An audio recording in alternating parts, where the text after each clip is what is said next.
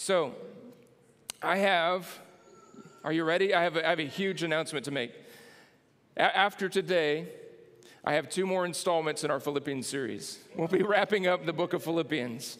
So, I think I've preached 26 messages out of the book of Philippians this year. And so, if you want to study the book of Philippians in detail, those are all uh, archived either on Facebook or YouTube. You can go back and go through those messages and study through the book of Philippians. So we're going to be begin reading today in Philippians chapter 4. We made it. We made it to the final. Now it's time for Philippians. This is my favorite message I think in this whole this whole series of messages. So Philippians chapter 4 Philippians chapter 4 and we're going to talk about peace in our hearts today. Philippians chapter 4. We're going to read verses 1 through 7. Therefore, my beloved and longed for brethren, my joy and crown, so stand fast in the Lord, beloved. I implore Euodia and I implore Syntyche to be of the same mind in the Lord. And I urge you also, true companion, help these women who labored with me in the gospel, with Clement also, and the rest of my fellow workers, whose names are in the book of life. Rejoice in the Lord always. And again, I say rejoice. Let your gentleness be known to all men. The Lord is at hand. Be anxious for nothing, but in everything by prayer and supplication, with thanksgiving, let your requests be made known to God. And the peace of God, which surpasses all understanding, will guard your hearts and minds through Christ Jesus. Amen. We're going to talk about peace in our hearts. Now, before I get into the meat of this message, I want to go back and, and kind of replay some of this background. He addresses here in Philippians chapter 4, verse 2, two ladies, Euodia and Syntyche.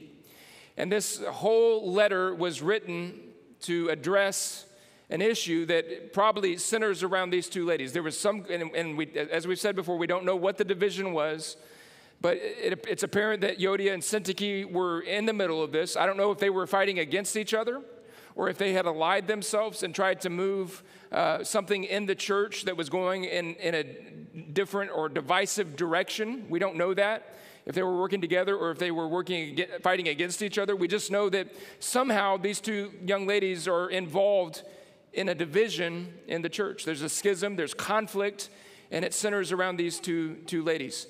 Throughout this entire book, Paul is urging unity. He's urging them to be of the same mind, to be of the same spirit. He gives himself as, as an example. He gives uh, Timothy and Epaphroditus. He gives Jesus ultimately as the ultimate example of the way that we overcome division, and that's through serving. We looked at that, we've studied that.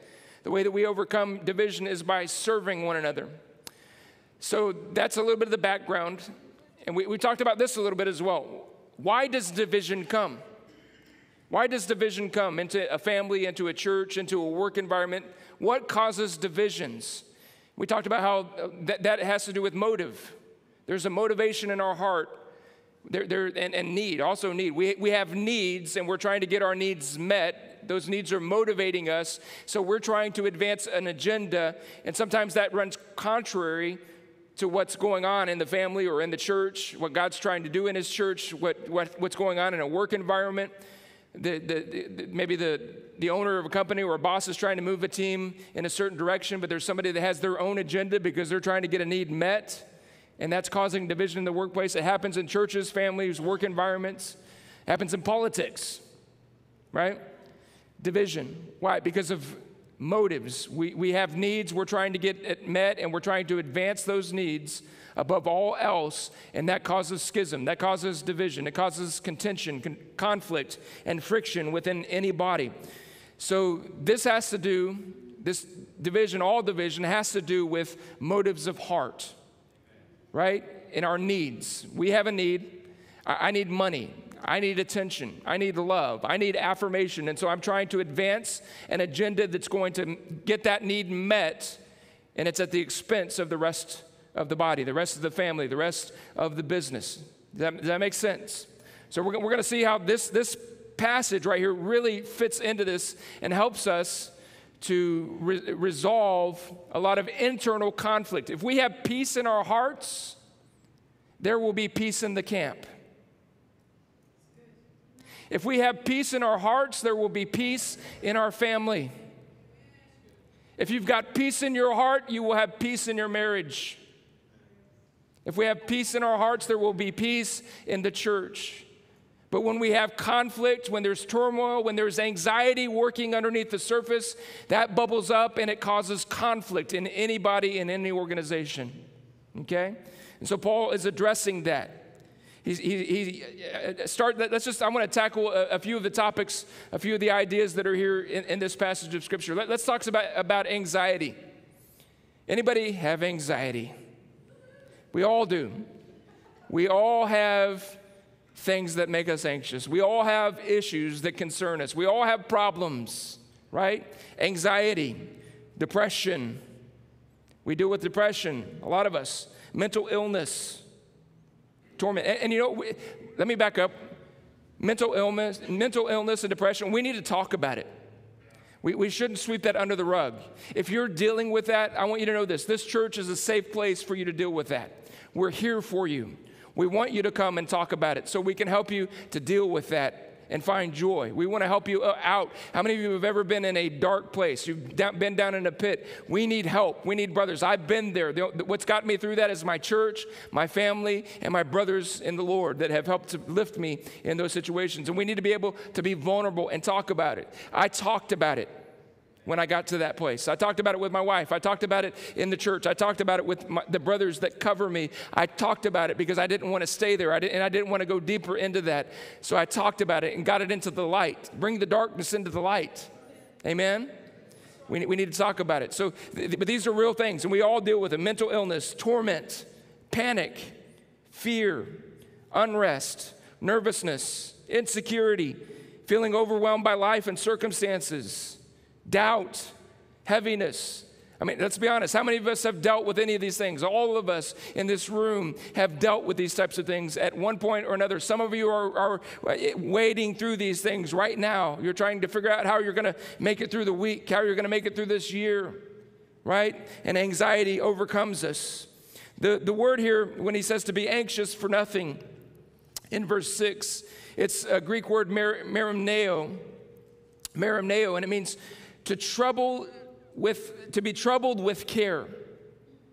It means to care for or to look out for something. Now listen to this one. It's to seek or to promote one's interests.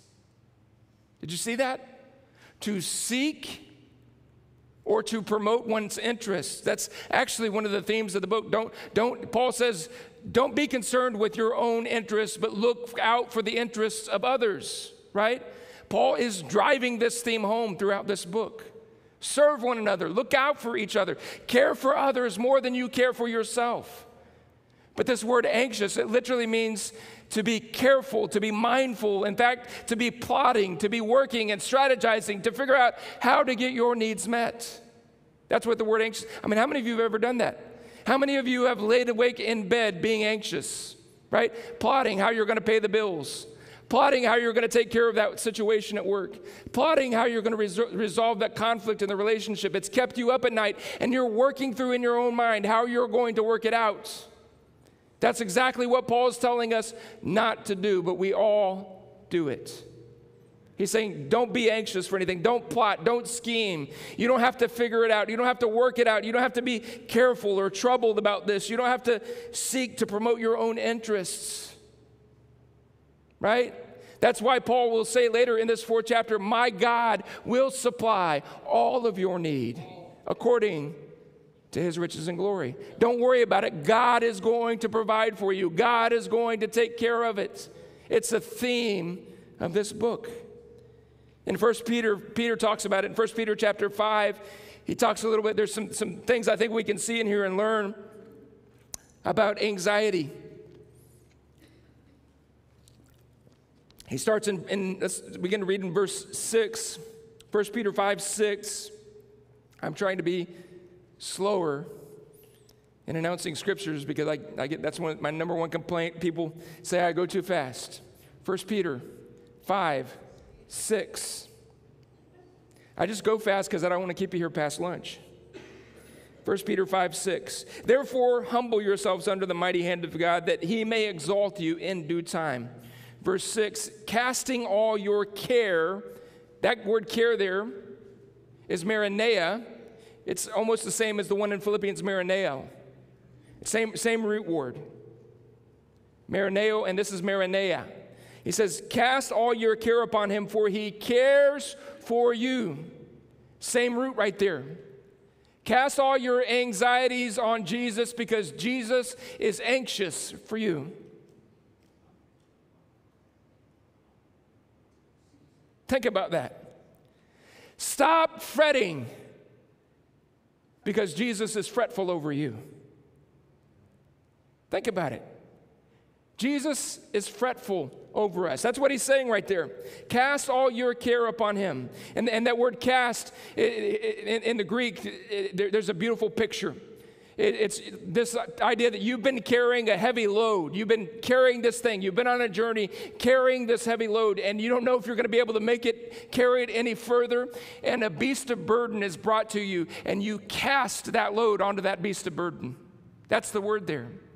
To put it upon a beast of burden, to cast it upon a, a, a, beast of burden, someone else to carry that load. Cast all your care upon him because he cares for you. I like what the, the CEV says. It says, God cares for you, so turn all your worries over to him. New Living Translation says it this way Give all your worries and cares to God because he cares about you.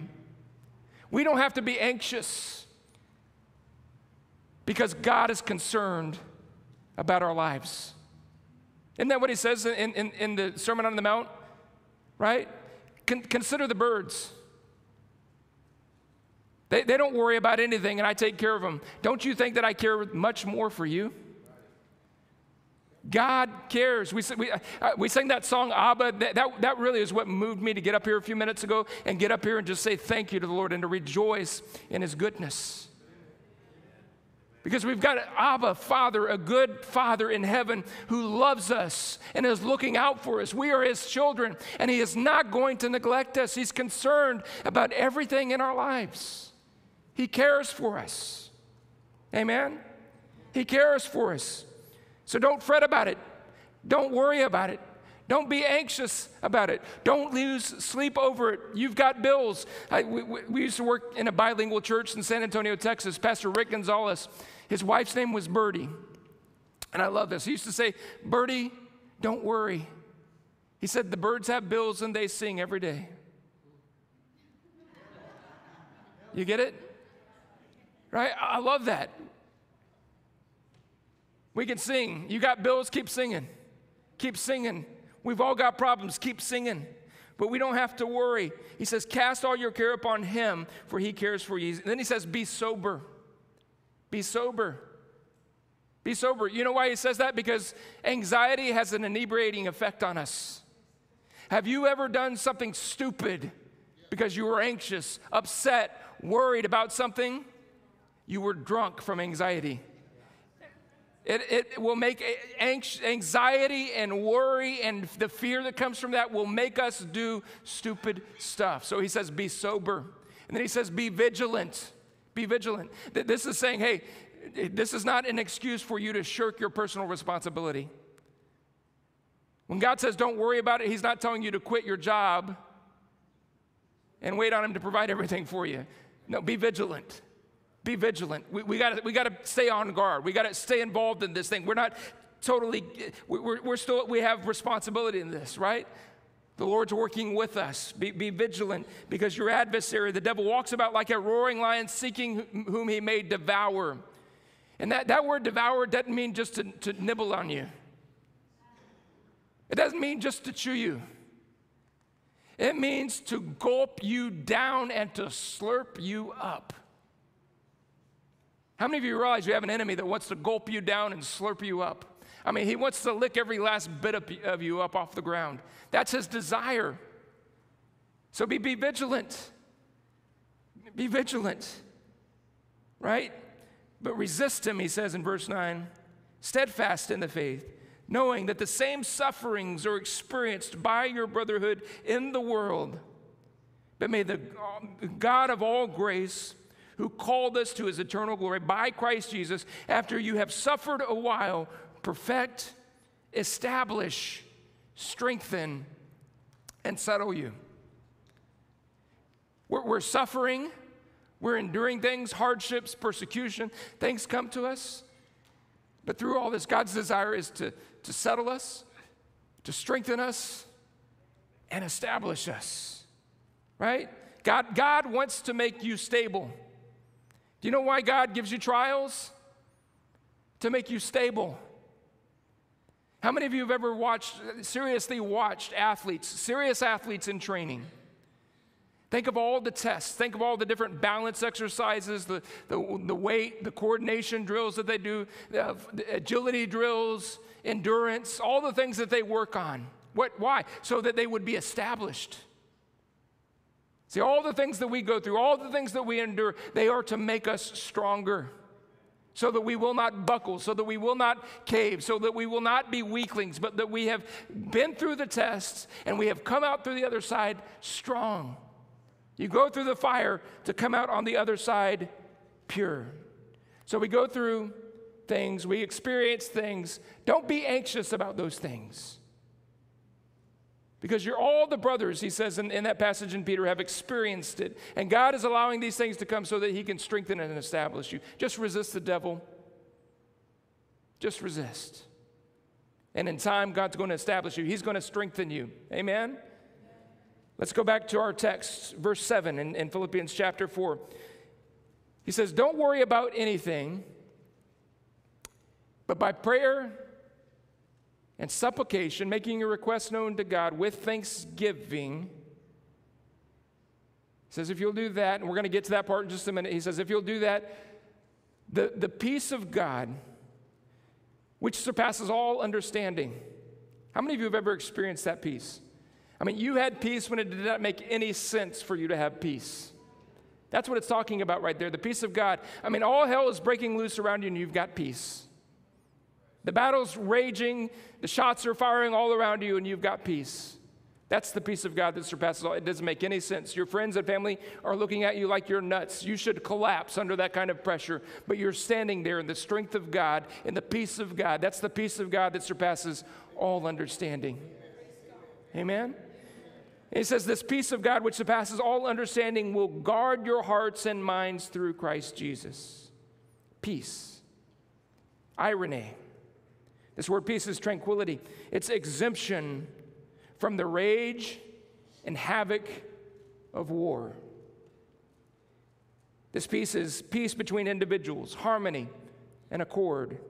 It's security, safety, prosperity, felicity.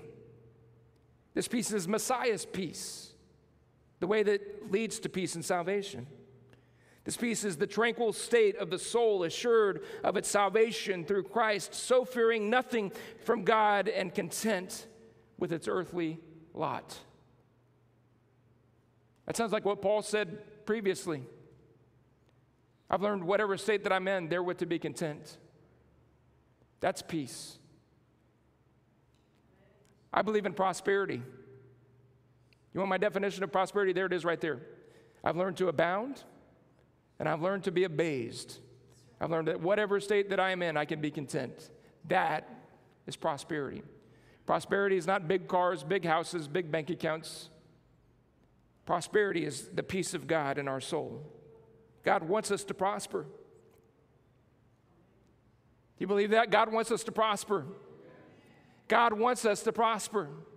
It's quiet. I know prosperity has gotten a bad rap. I am not here to be a prosperity preacher this morning. I'm not here to, to, to tell you big bank accounts and all that. I'm telling you, God wants his people to prosper. Amen? He wants us to flourish, He wants us to be fruitful. Amen? In every area of our life. Psalm 1 talks about the blessed man. Everything that he puts his hand to will prosper, right? He'll have fruit in every season, and his leaf will not wither. Is that the word of God? Is it true for us? I believe it is. God wants us to prosper, to have great success. God doesn't want us to be a bunch of failures and unfruitful. He wants us to have fruit in everything that we do. I believe that. He, he wants us to live well and to be healthy. I believe that. I believe what 3 John uh, verse 2 says Beloved, I pray that you would prosper in all things and be in health just as your soul prospers. I believe that. Not to this wild extreme that the prosperity preachers have, have preached, but God wants our souls to prosper. He wants us to prosper in life. He wants us to have success. He wants us, I believe God wants us to be fruitful in, in, in, in extending His kingdom and soul winning in discipleship, in our families, in our business, everything, in our relationships. God wants us to prosper. I believe that with everything in me. A healthy mind, a healthy body. God wants us to live confidently, confidently, confidently, and with joy. He wants us to be able to speak our words too, I think. he wants us to prosper in our relationships, in our finances, in our careers. God wants us to be fruitful and successful. I believe that. Right? How, how does that happen? It starts in our salvation, it starts in our life with Him. That's where it all begins. I heard a message a couple of weeks ago, and, and this, this truth just came alive to me. He, talked about how when, when the angel of the, of the Lord showed up and spoke to those shepherds at the conception of Jesus, the declaration that he, he made. It's in, in Luke chapter 2, verse 14. It says, Glory to God in the highest, on earth, peace, goodwill toward men. Goodwill, and that, that's a key word there, toward men. This is the peace of God and the goodwill toward men. See, we have to realize there was animosity, there was conflict, there was a war raging between God and man. We were his adversaries. We were opposed. We were in opposition. We were in conflict with God, right? And God comes himself and sends the angel, his messenger before him, and says, Peace on earth, goodwill towards men. This is the peace and the goodwill of men towards uh, of God towards mankind. You think about that. How, how do we experience the peace of God? It starts in salvation. Romans chapter 5 says, Therefore, having been justified by faith, we have peace with God.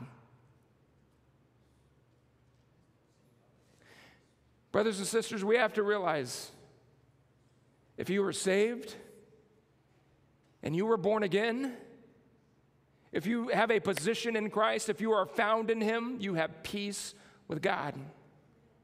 God's not angry with you. God's not waiting for you to screw up so He can strike you down. There's peace towards you. That's a part of the salvation that God has offered to us. We experience the peace of God. And that's where all peace starts.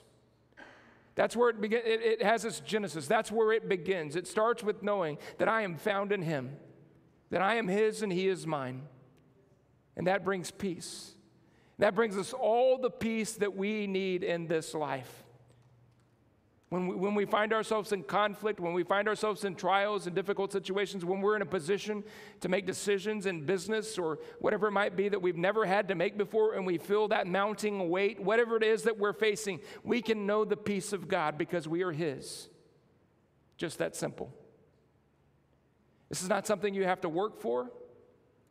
This is not something we have to jump through hoops for. It's ours to access, it's ours to lay hold of. There's a promise if we do these things, and I'm going to show you what those things are. If we'll do these things, we will access that peace. I'm going, to, I'm going to show you how to experience the peace. But before I do that, here, check this out. It says that this peace, if we will not worry, if we'll pray and take our requests to God, we'll experience this peace. And the peace of God, it says, will guard our hearts and our minds. I mean, are, are we tired of the, the enemy raging in our hearts? Bringing all that anxiety, bringing all that fear, bringing all the doubt, all the torments, all the pain, all the anguish. If we reject that and go to God, the peace of God comes, and it says it will guard your heart. This word is a, a military term, it's phroureo. It's, it's to guard, to protect by a military guard, to prevent hostile invasion, to keep the inhabitants of a besieged city from flight, to be a watcher in advance, that is, to mount a guard as a sentinel. The peace of God. The enemy brings a problem, and no, the peace of God. No worry, no anxiety, no fear. The peace of God guarding our hearts. This is a little bit off subject, but I, I put it in my notes because I think it is really fitting here, especially with the, with the, the whole series that we, uh, uh, this message in Philippians that we've been through. I think there, there are two, and, and these aren't the only two, you know, indicators of people who have peace or lifestyles of people that have peace, but I think there are two people that we can identify clearly that have peace. Here they are those who are quick to forgive and those who are hard to offend. Think about it. Those who are quick to forgive and those who are hard to offend. Think about that. When we live with offense, there is absolutely no peace in our life. When we're holding grudges, there's no peace. Think about it. How many of you have laid it up? Uh, uh you woke up out of your sleep, 3, 3 a.m. in the morning, and their face popped into your mind. And you thought of all the ways you could get back at them. You know what that is? That's called anxiety. When we release those people, freedom comes. When we reject that anxiety, working it out, right? Trying to advance an agenda, of, of revenge, when we release that, peace comes. And even greater than that, when you can refuse in the first place to ever get offended, there's a heart that's governed, ruled, guarded by peace. I think that really fits into this series of messages that we've been talking about about conflict. How conflict comes into the church. When conflict comes, there's always offense. Let the peace of God guard your heart. Take a step back. How many of you can feel the anxiety coming on? Take a step back and resist it. How, how do we do that? I'm glad you asked. I'm glad you asked. Coming to a conclusion, this is uh, not, not the landing, but we're going to lose some altitude here. We're getting ready to come to a land. Here. We're getting close. This is important stuff. How, how do we experience the peace of God in our lives? I think there's some keys in this passage that we read here in Philippians chapter 4. One of them is found, I believe, in, in verse 4. He says, Rejoice. Rejoice in the Lord. I, I, this isn't rejoicing about the fact that you got a new job. This isn't rejoicing about the fact that you got a lot, a lot of money in the bank account. This isn't rejoicing because everything's going your way. You, you can rejoice in Jesus when everything's falling apart. Amen? Joy in Jesus. Say that with me joy in Jesus. We need to learn how to joy in Jesus. We need to learn how to rejoice. Rejoice in the Lord always. And again, I will say, rejoice. Hey, he's putting double emphasis on this. He's putting double emphasis on this. How many of you have ever, let, us be honest, think about this. You're in a heated battle. Think about your spouse. You're in a heated battle with your spouse. How many of you re- want to rejoice in that moment? We don't. We don't. When we're in conflict, we don't want to rejoice. And here's the truth it's impossible to stay in conflict when you choose to rejoice. Rejoicing and conflict don't belong together. Rejoicing and, and anxiety can't stay in the same room.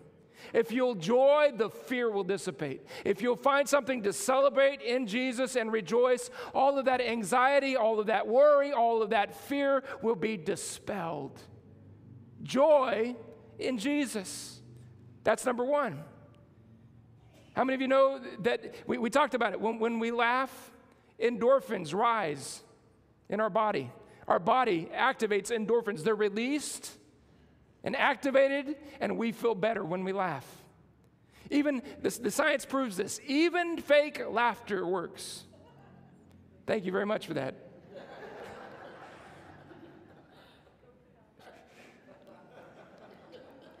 Even when you fake laugh at Pastor Chad's bad jokes, it still produces endorphins. Isn't that awesome? Fake laughter works. Sometimes you got to fake it. Sometimes you want to cry, just laugh. Just rejoice. Rejoice. And I'm going to tell you, something kicks in. The Bible talks about it. Proverbs 15 13 says, A merry heart makes a cheerful countenance, but by sorrow of the heart, the spirit is broken. Proverbs 15 15 says, For the despondent, every day brings trouble, but for the happy heart, life is a continual feast. Isn't that good? Proverbs 17 22 says, A merry heart does good like medicine, but a broken spirit dries the bone. The bones. That's good stuff, isn't it? Not only does laughing increase your endorphins, science shows this that laughter increases blood flow by 20%. Is it any wonder? I mean, have you, when's the last time you, you laughed so hard you cried and you couldn't, couldn't quit laughing? Anybody? You have those, you're up too late having a conversation with your best friend, y'all, y'all bring up, start bringing up the past and y'all start laughing until it hurts. But doesn't it feel good? Hurts so good, doesn't it? It changes our existence, our countenance to our bones. Laughter, joy, rejoicing changes. Anxiety can't stay in the room with joy. So rejoice. Joy in Jesus every day. Amen. Wake up. My wife is happy when I make her laugh. Not because I'm intelligent, not because I got lots of money in the bank, not because of my six pack abs. When I make my, life, my wife laugh, I'm her favorite person on the planet. Those of you that are single, learn how to make a woman laugh. You'll get married. I'm here all day, folks.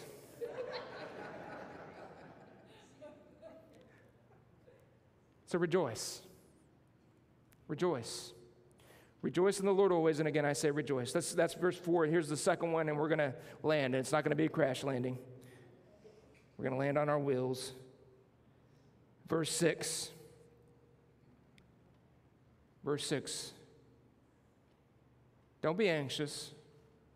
Verse 6 But in everything by prayer and supplication with thanksgiving, let, re, let your, your requests be made known to God. You want to know how to live a worry free life?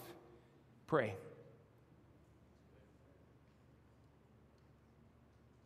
Point 2a, pray. There's a point 2b coming in just a second. Pray.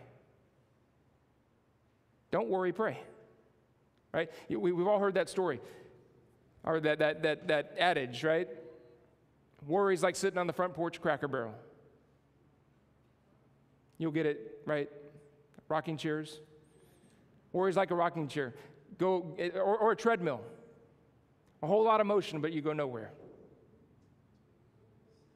Right? In fact, worry kind of has the same effect as a treadmill and just makes me sick.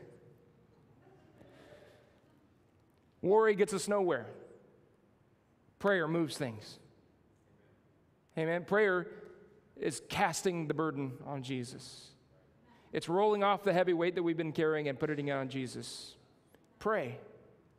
He says, Don't be anxious, don't worry, but in everything, by prayer and supplication. The word supplication that literally means to make your requests known unto God.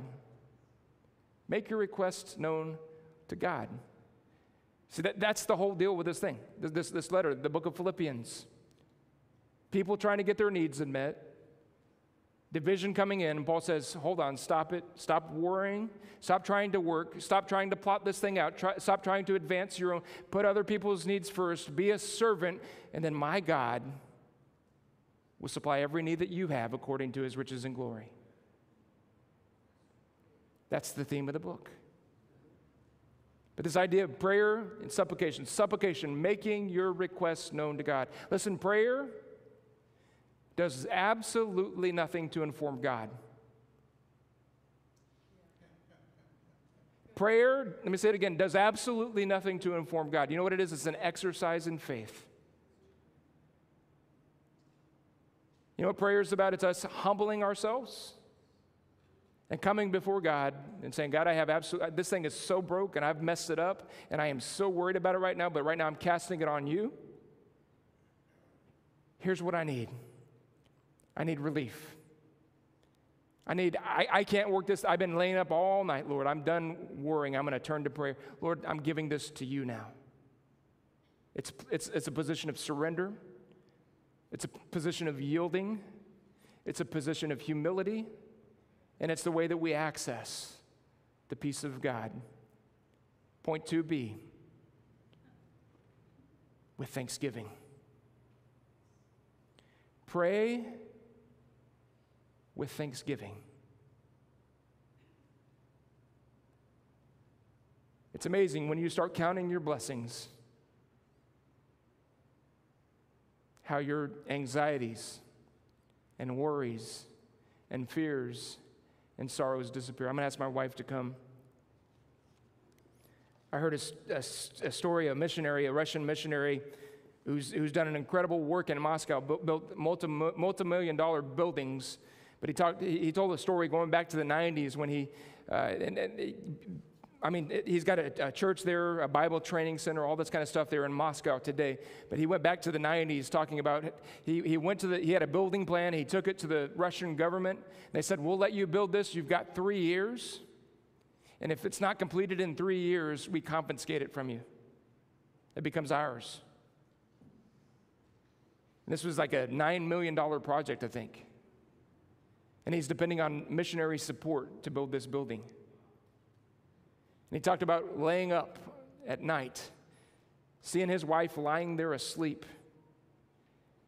He would, he would nudge her, hoping she would wake up and worry with him. And he worried and he worried and he worried. And he got a phone call one day. And somebody said, Hey, we got your letter, we see your vision, we want to give $100,000. Awesome. Wonderful. And then the next week, he gets another call from somebody that's, that's they, they're, they're these two people that call him from the same ministry. And they say, hey, we want to give you $100,000. He's like, awesome. He needed $200,000.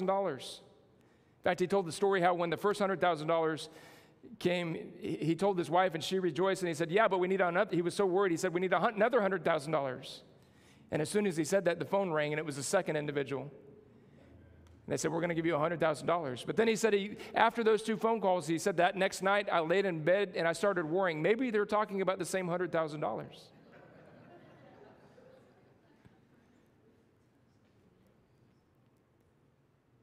Worry will make you drunk. Have you been there? We all have. I'm not much of a warrior. Faith, I think, is one of my strong gifts. I could see an impossible thing and say, hey, guys, we're going to go do that and see it come to pass. I, I, I have faith. I'm not much of a prophet. Done it a couple times and it worked.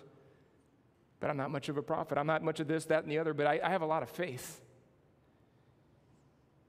You know, the announcement that I made a few minutes ago, I got a lot of faith for that. God's, God is, we're, we're not going to have any problems. That's the peace that I have. God's going to take. That's just the way I roll. I don't worry a lot. I have a lot of peace. But I remember a night we were newlyweds. We had to resign a job. We went to the UK. We were there for a month. And I remember coming back to the United States. I had no job and didn't know where we were going to live. And I remember tossing and turning, and I was, I was wringing. The sheets on my side of the bed were covered in sweat. And I tore, turned back and forth like a door on its hinges, the Bible says. Worry, fear, anxiety. How, how in the world I'm a newlywed? I don't have a, I don't know where I'm going to work. I don't know where we're going to live. What in the world? My wife, I woke her up. She turned over. She said, What's going on? I told her. She laid her hands on my shoulder. And she said, We're going to give this to the Lord right now. She prayed. She went back to sleep. I went to sleep. Am I going to tell you that I never worry about anything ever? I can't say that. We all do. But I'm going to tell you that that was the end for me of worry and anxiety dominating my heart. I have peace. I have confidence in my God. I remember one moment of panic. We were at a, marriage conference in San Antonio, Texas, at a hotel in the downtown area. We were right off the Riverwalk. After the, the evening sessions, we went to a Mexican restaurant on the Riverwalk, and we're sitting there. My wife's sitting across the table and she's smiling. In fact, she's glowing. We're still newlyweds at this point, two, two and a half years in. And we're, I'm sitting there, I think I ate my enchilada. She's smiling, and I said, what, what are you smiling about? And she says, I'm pregnant. And I was kind of excited, but I have to admit, the first punch was panic. You're what? We had no medical insurance. How, how do you feed a baby? How do you buy diapers? How do you. Like, we're, we're just struggling, the two of us. This is, this is another third human being, and I'm going to be responsible for him. It was just a moment. But then, fast forward, I think it was 16 months later. Oh, no, it was longer than that. 16 months after Noah was born, she comes to me again and says, I'm pregnant. The gulp, the panic. But then the third time, by that time, I'm an old pro. And the fourth time, it was like, God's got this. You know why? Because I'd seen God's faithfulness. I didn't know how I was going to do it, but God did it. Look back at God's faithfulness in your life. Let's stand together. Has God ever forsaken you? Jesus talks about worry. He deals with worry in his Sermon on the Mount. He says, Don't, don't worry about what you're going to eat. How many of you have ever, let's be honest, how many of you have ever worried about what you're going to eat? So look look at all the hands. I'm going to I'm to tell you, not one of you, I can tell, have ever missed a, a meal in a day in your life. We're all well fed, and we've all worried about it. He says, Don't worry about your clothing. How many of y'all stood up last night fretting about what you're going to wear this morning? Come on, ladies. Thank you. I see that hand. I see that hand. Scotty looked in the mirror all morning. Which bow tie should I wear? Don't worry about your clothes. Don't worry about your house. I got you. Don't worry about it. I want to make an appeal. If you are carrying worry, if you're carrying anxiety, I want you to come down to this altar and lay it down. Come on and lay it down. If that's you, come on. Come on.